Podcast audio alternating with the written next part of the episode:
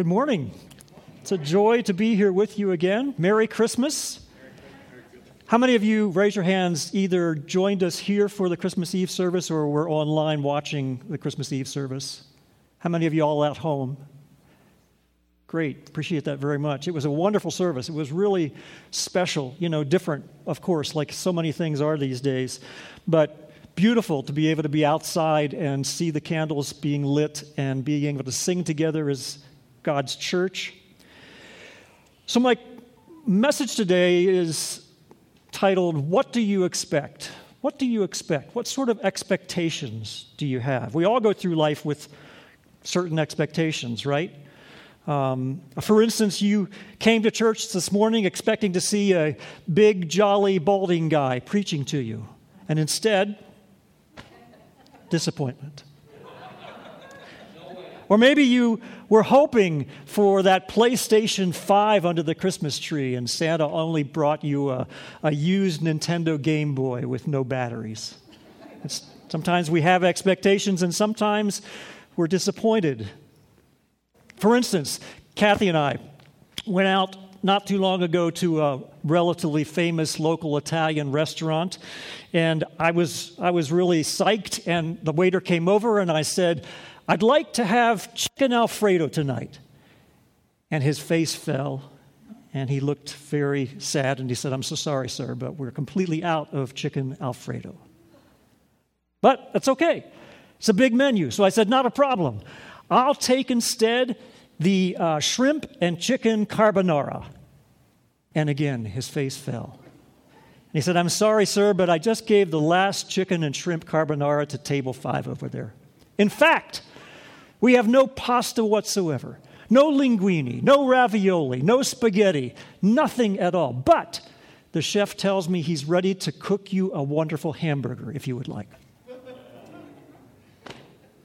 An Italian restaurant with no pasta? It's inconceivable. but sometimes life is like that. I mean, you might just as well try to imagine going to Costco, right, and, and finding there's no toilet paper. Such things don't happen. Sometimes life doesn't meet our expectations. Sometimes life throws things at us that we wouldn't have expected in a thousand years, like a virus that's so dangerous, so deadly, so infectious that it's crippled the entire world for almost a year now. Or a baby born to a virgin who came to reunite the world and make us right with God. So I want us to think about expectations today. I want us to think about what we expect of God. I mean, if you've put your faith in Jesus Christ, if you've made a decision to walk through life as a disciple, if you've entered into what we call a relationship with God, what do you expect next? What do you expect to happen? How do you expect God to respond? How do you expect your life to change? What do we expect of God, and what does God expect of us? We're going to be looking at two passages of Scripture today. The first is a continuation of the Christmas story from Luke chapter 2. And the second is a portion of a letter written by Peter in 1 Peter 5. And so get out your Bibles or your smartphone if you have one. And if you don't have any of those things, the words will be up on the screen as usual. And so we're going to jump into Luke chapter 2, verse 22. Now, let me set the stage for you. So, Luke has just finished telling the Christmas story, which we all heard just a few days ago, uh, the excitement of the birth of Jesus. And then, about seven, eight days later, um, Luke says that the baby was circumcised, following the law that uh, Moses had laid down for the Israelites in Leviticus chapter 12. And then, where the story picks up today, about a month later, Mary and Joseph were carrying out more of the requirements of the Levitical law, and when they were doing that, something very unexpected happened. So let's read together. Luke 2:22. Then it was time for their purification offering, as required by the law of Moses after the birth of a child. So his parents took him to Jerusalem to present him to the Lord. The law of the Lord says, if a woman's first child is a boy, he must be dedicated to the Lord.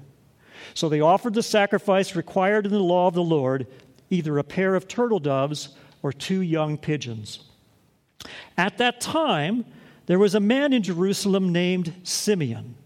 He was righteous and devout, and he was eagerly waiting for the Messiah to come and rescue Israel. The Holy Spirit was upon him and had revealed to him that he would not die until he had seen the Lord's Messiah. That day, the Spirit led him to the temple. So when Mary and Joseph came to present the baby Jesus to the Lord as the law required, Simeon was there. He took the child in his arms and praised God, saying, Sovereign Lord, now let your servant die in peace, as you have promised. I have seen your salvation, which you have prepared for all people. He is a light to reveal God to the nations, and he is the glory of your people, Israel. Jesus' parents were amazed at what was being said about him. And then Simeon blessed them, and he said to Mary, the baby's mother, This child is destined to cause many in Israel to fall, and many others to rise. He has been sent as a sign from God, but many will oppose him. As a result, the deepest thoughts of many hearts will be revealed, and a sword will pierce your very soul. That's a beautiful passage. So let's look at some of the expectations of the folks in this section of Scripture.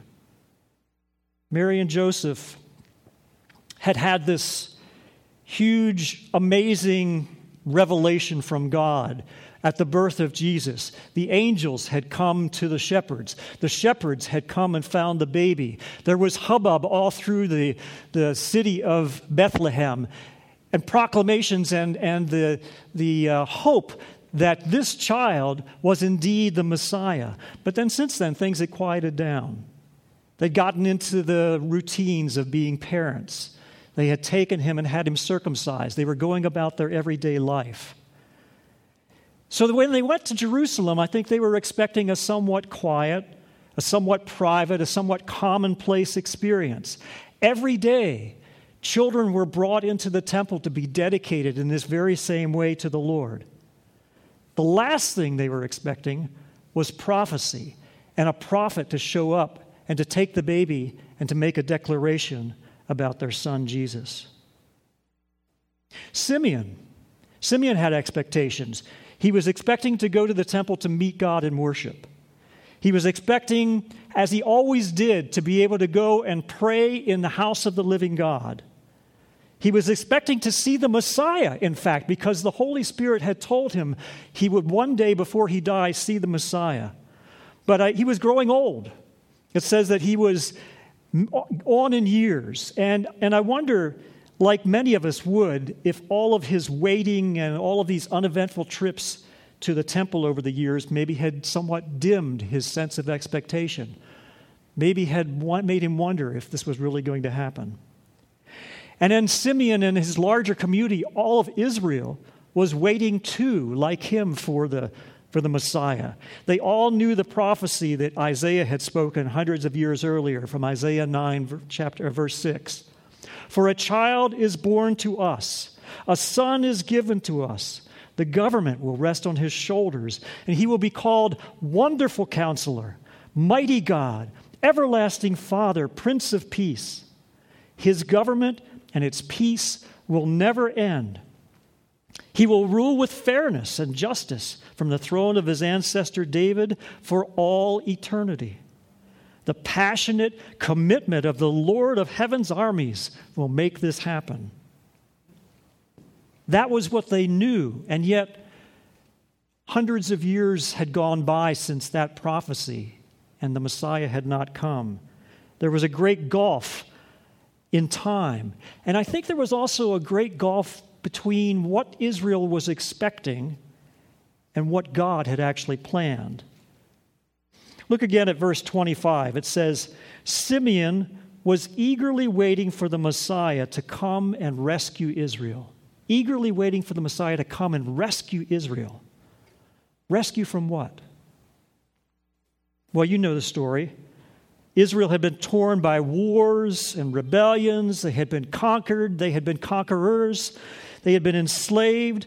They had suffered all, sorts of um, cruelties, and all because they had many times walked away from uh, the Lord. They had gone their own way. They had gone away from God to serve money and power and other gods.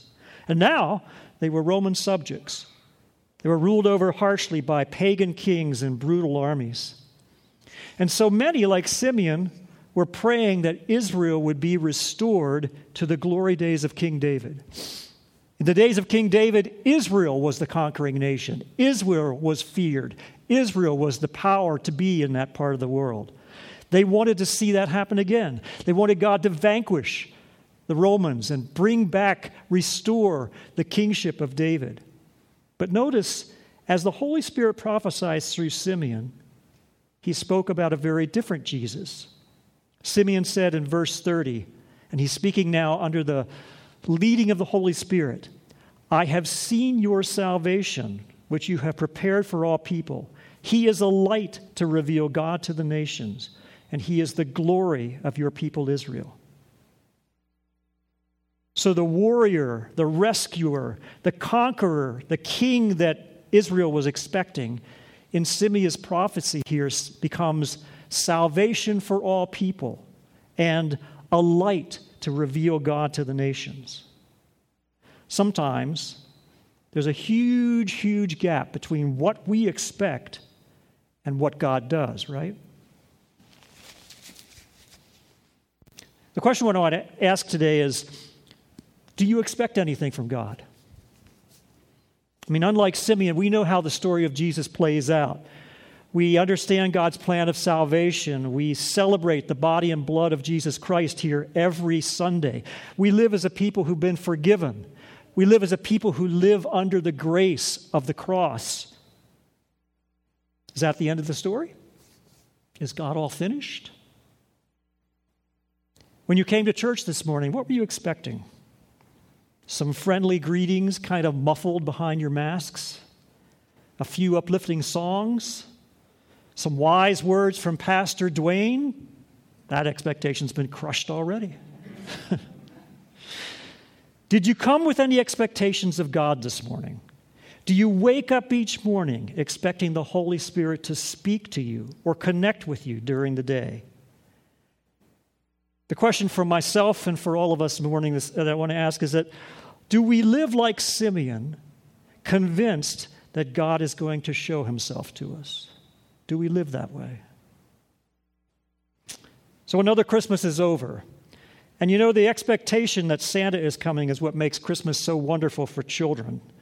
Uh, they make their lists, they count the days, they look beneath the empty tree, and they imagine it filled with all these gifts.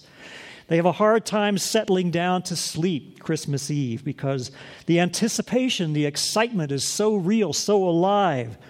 It keeps them awake until they finally can't keep their eyes open any longer. And then they go downstairs, and what do they find? Not coal, usually, usually wonderful gifts, things to unwrap, things that give them excitement. And we adults have expectations of a whole different sort every day. As I get ready for work each morning, my wife often asks me what's ahead for me in my day. And sometimes I have appointments already scheduled with people who are going to come in and bring their computers to me so that I can fix some problem. Sometimes I go to the office not really knowing what to expect, but pretty confident that I'm going to get a phone call or an email or somebody's going to drop in and say, I've got a problem. Can you fix this for me? Do I have similar expectations about encountering the living God? Unfortunately, not always. Well, here are a few things that Scripture tells us that we can expect if we follow Jesus. We can expect from God. First of all, we should expect God's Word to speak to us. We should expect God's Word to speak to us. Hebrews 4:12 says, "For the Word of God is alive and powerful, sharper than the sharpest two-edged sword." cutting between soul and spirit, between joint and marrow. It exposes our innermost thoughts and desires. Throughout Scripture, God's Word speaks to us, and that's one expectation we as Christians should have. Another expectation we should have is that we should expect God to walk through life with us. Jesus himself said this in John 14, 16. And I will ask the Father, and he will give you another advocate who will never leave you. He is the Holy Spirit who leads into all truth. The world cannot receive him because it isn't looking for him and doesn't recognize him.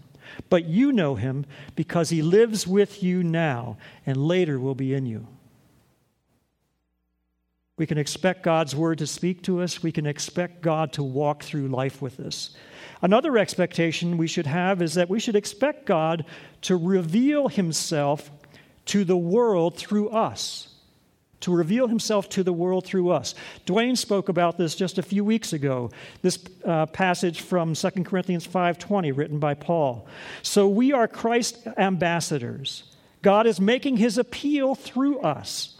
We speak for Christ when we plead, "Come back to God." We should expect God to reveal himself to the world through you and me. And finally, and this is not the only thing, but I'm sticking with four right now. We should expect God to hear and answer our requests. James talks about this. If you need wisdom, he says in James 1 5, ask our generous God, and he will give it to you. He will not rebuke you for asking. Hope and expectation go hand in hand. Kent Irwin said that during our Blue Christmas service. He said, Hope is living with the expectation that something is coming. They're tied together. We have expectations, and expectations give us hope. But I'm afraid this past year has drained hope from many of us, and I wonder is it even possible to have hope if we don't expect God to be present in our lives, if we don't expect God to be attentive, if we don't expect God to be engaged in your life, in my life, is it possible to have hope if we don't expect God to show up? Perhaps real hope grows out of our expectations about what we know to be true of God. We know God is good. We know He's just. We know He loves us. We know He cares for us.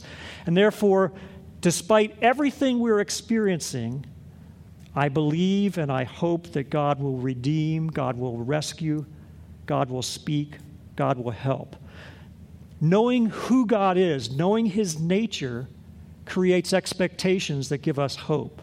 God is good, therefore, God will rescue, God will, God will help.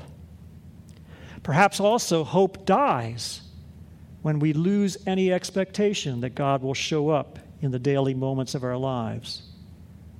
How can we have hope, real hope, if we don't expect God to walk with us in life?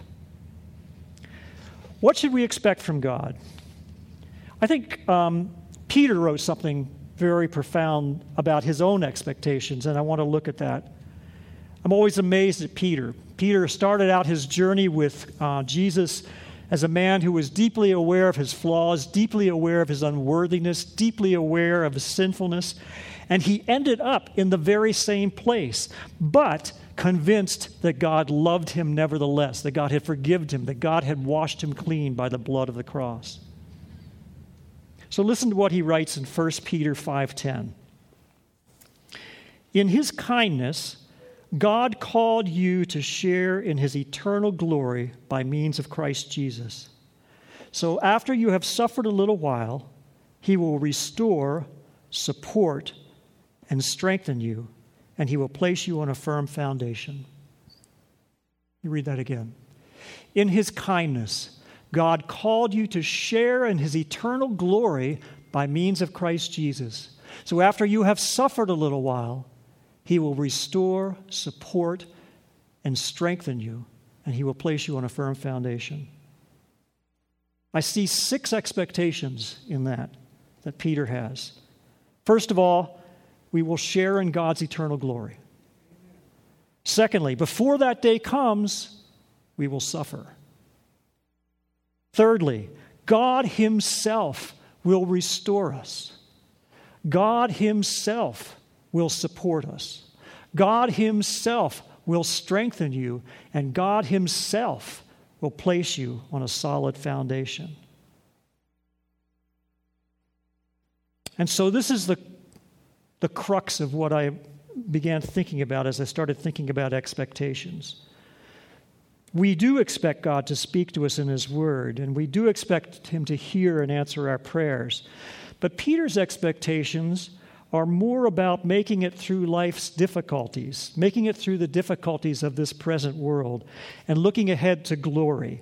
And according to Peter, we should expect God to come really close, uncomfortably close, to look into our eyes and to begin a careful, loving, lifelong process of repairing the damage that we've experienced from a lifetime of sin and suffering and brokenness.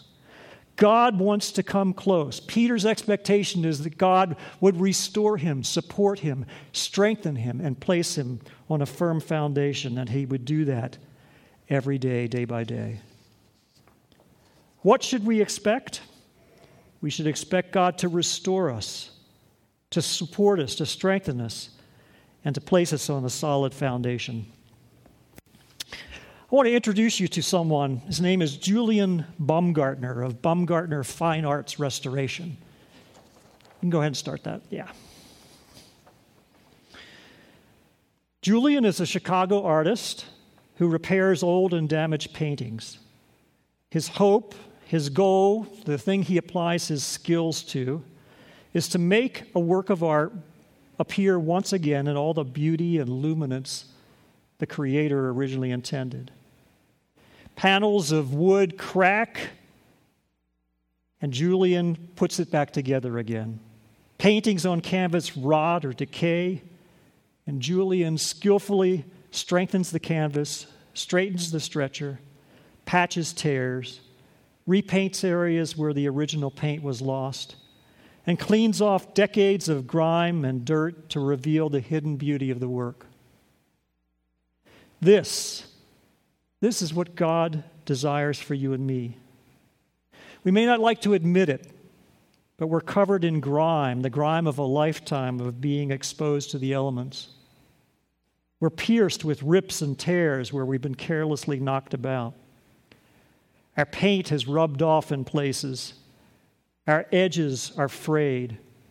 Our colors have been obscured behind a mask of lies or pretense or fears or anger or hurt and the Christ who healed lepers, the Christ who restored sight to the blind, who made the lame walk, who gave comfort to the poor, who loved sinners and prostitutes, that same Christ wants to apply his creative, healing powers to restore us, to support us, to strengthen us, to prepare us for an eternity in God's glorious presence.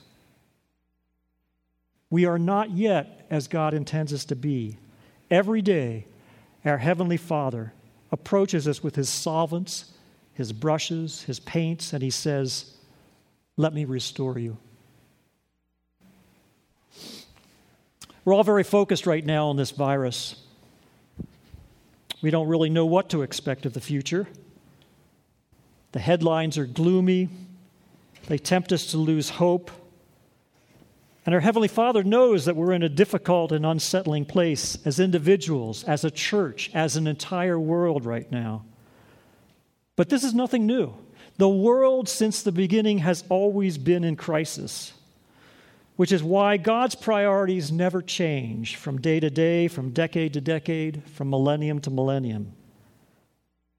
What should we expect of God? Every day, if we'll let Him, he will prepare us for eternity. Every day, if we'll let Him, He will restore us from the losses we've experienced. He will support us in the hardships we're living through. He will strengthen us to endure the suffering, the suffering we're going through now, the suffering we may not even know is coming. He will build up the foundation we're standing on so that the storms won't knock us down. Just around the corner is 2021. What's that going to be like? What do you expect? What do you expect will happen with this virus? Nobody knows. What do you expect our new president will be doing? Who knows? What do you expect will be in the headlines this time of the year, next year? if we build our hopes on health, prosperity, peace, political movements, we're going to be disappointed. What should we expect? What should you expect as a follower of Jesus Christ? What should I expect as a follower of Jesus Christ? Expect God to show up every day. Expect God to look into your eyes and to say, What shall we work on today to get you ready for eternity? Let's pray. Gracious and loving Heavenly Father, living God, resurrected Jesus. Sometimes we have expectations of you that are more wrapped up in our wants, not so much in what we really need.